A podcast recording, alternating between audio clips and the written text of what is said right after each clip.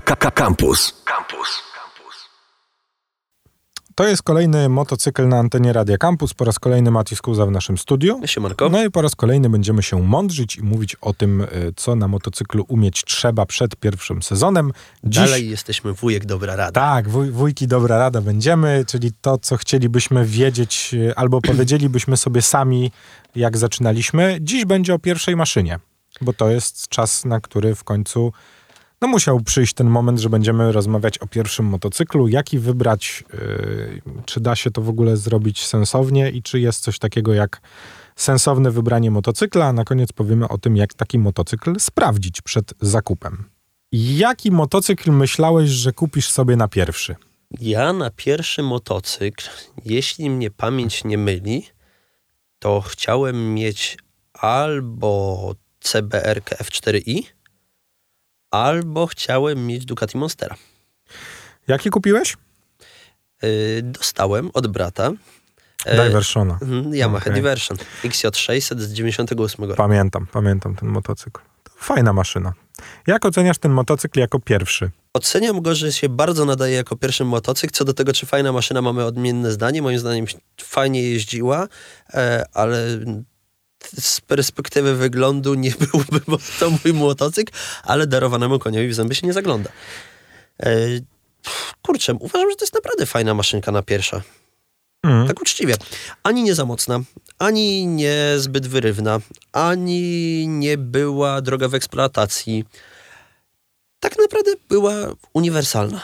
Ja co do swojego pierwszego motocykla miałem jedno jedyne wymaganie. Chciałem, żeby to był naked. I tyle. No nie zastanawiałem się na początku, jaki. E, rozpatrywałem wszystko, nazwijmy to rozsądnym budżetem. Tak się złożyło, że mój znajomy sprzedawał swoją Kawasaki R5, pojemność 500 i z taką w sumie zostałem na kilka sezonów.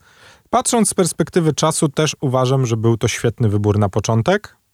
W ogóle tego nie żałuję. I nadal, jeżeli ktoś mnie pyta, jaki motocykl na początek, to mówię, że to jest taka kategoria motocykli fajnych. Głównie ze względu na to, że mimo tego, że jest to motocykl z lat, no nazwijmy, przełomu lat 2000, 2004 chyba mój był, mm. więc nie jest to jakaś super stara maszyna. Yy, wygląda nadal całkiem fajnie. To jest kwestia gustu. Ale jak na Nakeda, to klasyczny Naked po prostu. Nie, nie, masz się do czego przyczepić. Nie ma tam ani wodotrysków, ani nie jest to super paskudna rzecz. Po jest trzecie, to maszyna, która w swoich czasach była stosunkowo budżetowa i nadal budżetową pozostaje. Tak. Po trzecie i najważniejsze jest A. Bardzo tania w eksploatacji, B. Ma bardzo tanie części, bo jeździło ich mnóstwo. Wszystkie rzeczy, które zdarzyło mi się przez kilka lat w niej wymieniać, nawet jeżdżąc do mechanika, kończyły się na robociźnie plus częściach 200 zł. Znaczy jak dla mnie Kawasaki ER5 to jest takie motocyklowe Seicento. To może być, ale nadal jest to motocykl, na którym większości rzeczy, no dobra, wszystkich rzeczy, o których mówiliśmy w ostatnim odcinku, czyli jakich skillsów potrzebujesz zaczynając jazdę na motocyklu, wszystkiego na nim jesteś w stanie się nauczyć. Tak, jak najbardziej. Twoje Kawasaki, zresztą moja Yamaha tak samo, miały wszystko, co moim zdaniem pierwszy motocykl potrzebuje. Jedną z tych rzeczy jest to, że ta maszyna cię nie zaskoczy silnikiem. Tak, nie, Kawasaki nie było w stanie wyjechać spod tyłka. Diversion chyba też nie. Przynajmniej ja nie zauważyłem, żeby był w stanie, e, ale to jest moim zdaniem bardzo istotne przy wyborze pierwszego motocykla. Do tych motocykli moglibyśmy jeszcze dorzucić bandity. Tak, bandita, 600, hornety. To są hornety SV600. SV650. 50. Teraz jeszcze mówimy o MT-07 z troszeczkę nowszych, mówimy no o Gladiusie tak, no. 650. I to są wszystko, nowszych. wszystko motocykle, które będą się bardzo podobnie zachowywać, jeżeli mówimy o to, co na nich można zrobić i tak. czy można się na nich wszystkiego nauczyć. No jeszcze oczywiście Kawasaki Z650. No tak. I są to wszystko motocykle, na których da się zrobić wszystko. W sensie da się na nich położyć, da się na nich zrobić wszystkie rzeczy, o których mówiliśmy, czyli no to odsyłamy wszystkie te międzygazy, przeciwskręty, hamowania. Jest to po prostu motocykl. No tak, ale są to maszyny, na których w miarę łatwo i w miarę szybko można się po prostu nauczyć, nazwijmy to, podstawowych technik jazdy. Dokładnie. Są to rozsądne maszyny na początek? Tak. Te wszystkie, które wymieniliśmy, jak najbardziej tak. Oczywiście mamy jeszcze mniej popularne marki, które też mają tam co Są jakieś takie- pokazać. Jak chociażby Tridenta, No tak, o którym prawda. rozmawialiśmy z, Aczkolwiek ja bym nie powiedział, że jest to maszyna na pierwszy motocykl. Raczej chyba jednak na drugi albo nawet trzeci. Wracając do pierwszych motocykli. Bardzo często i ja w ogóle przed zakupem pierwszego motocykla też bardzo często spotykałem się z tym, żeby y, kupuj 400. Kup sobie najpierw 150, y, 125. Kup mniejszą pojemność. Ja uważam, że 500 jest sensownym wyborem. Moim zdaniem nie do końca ma znaczenie, czy to jest pojemność taka, śmaka czy owaka. Oczywiście nie mówimy o tym, żeby siadać na litr, litr 200 czy litr 800. O, spokojnie, dojdziemy do tego. Mm, Moim zdaniem tak naprawdę nawet drugorzędne znaczenie ma to, czy ten motocykl ma koni 40, 60, 80 czy 100. Tak. Bo spójrzmy chociażby na takiego Fazera 600, który też ma w okolicach 100 koni. Już nie pamiętam, czy on ma 95, 98, ale jakoś Mniejszy. około setki. E, No ale nie jest to Kawasaki, który ma 45. Dokładnie, no nie jest to Kawasaki, który ma 45, ale bardziej chodzi mi o to, że znaczenie ma moim zdaniem przy motocyklu i to przeogromne, ile ta maszyna ma newtonometrów i na jakiej wysokości obrotów. Ponieważ możemy sobie wziąć maszyny typu Harley, która i nie będzie litrem, tylko będzie 800 przykładowo Mhm. I nie będzie miała 100 koni, tylko będzie miała 60, tylko nagle się okazuje, że ma, nie wiem, 110 Nm. I to znaczy, że ta maszyna ci dość szybko uciekła i wbiła się w mur. Tak, tudzież zostawiłeś 50-metrową krechę ruszając spod świateł, bo nie jest to dla tych motocykli bardzo problematyczne. Dokładnie. Najważniejsze jest to, żeby uświadomić sobie, jak dużo rzeczy trzeba na początku się nauczyć i wydaje mi się, że taka pojemność właśnie w okolicach 500 jest rozsądna. O, bo tak chyba należy powiedzieć. Czy można sobie kupić na pierwszy motocykl litra? Można zrobić wszystko. No pewnie, że tak. No, prawie. Czy jest to rozsądne? Ja nie wiem. I nie będę się na ten temat wypowiadał. Znam ludzi, którzy kupowali na swoje pierwsze motocykli litra. Jeżdżą do tej pory.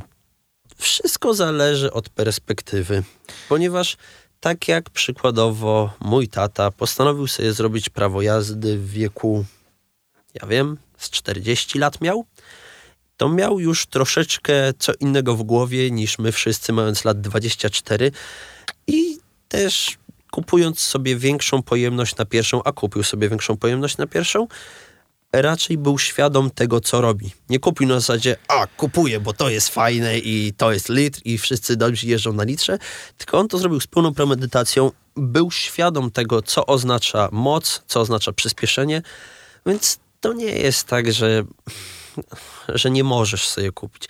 Każdy motocykl jest dla motocyklistów, tylko trzeba być świadomym tego, że jednak motocykle to są maszyny, niezależnie od tego, jaką wybierzesz, które mają przyspieszenia 6, 5, 4 sekundy do setki, czyli znacznie szybciej niż większość samochodów. I nie daj Boże, jeśli nie zapanujesz nad tą maszyną, to nie jest tak jak w wypadku samochodu, gdzie masz poduszki powietrzne, tą tonę blachy, tylko tutaj, no co, chroni Lecisz. cię kask. No walisz tak. w mur, walisz w samochód, walisz w krawężnik, ślizgasz się, cokolwiek. To wszystko boli, a nieraz i zabija. To prawda i jest to y, bardzo łatwe, bo można, no właśnie, można przy 50 km na godzinę spaść z motocykla i walnąć głową w krawężnik, a z krawężnikiem raczej sobie nie powojujecie. I trzeba mieć po prostu świadomość, że takie rzeczy mogą się wydarzyć, trzeba wiedzieć, jak sobie z nimi radzić i to, co mówiliśmy już kiedyś, trzeba mieć świadomość tego, co może wydarzyć się na drodze i przewidywać wszystkie ruchy, a nawet kilka ruchów do przodu. Motocykle to trochę takie szachy, nie? musisz, musisz być świadom tego, co się może wydarzyć. Na koniec y, powiedzieliśmy o tym, co zrobić i jak sprawdzić używany motocykl, który chce się kupić, no bo oczywiście wystawionych motocykli na różnych y, serwisach aukcyjnych są setki, jak nie tysiące. Y, Po pierwsze, dobrze jest zobaczyć na przebieg, bo jeżeli widzicie, że maszyna ma 400 tysięcy na silniku, no nie to- zgodzę się z tą. Nie? Dobrze. Oj, strasznie się z tą nie zgodzę. No dobrze. Ze względu na to, że znaczenie ma, jak ktoś dbał o tą maszynę No, i w jaki sposób była użytkowana, no. a nie nie ma aż tak kluczowego znaczenia, czy ten motocykl ma 20, 30 czy 50 tysięcy przebiegu. Ale jak ma 250, to nadal na niego patrzysz? Bo ja już na przykład nie.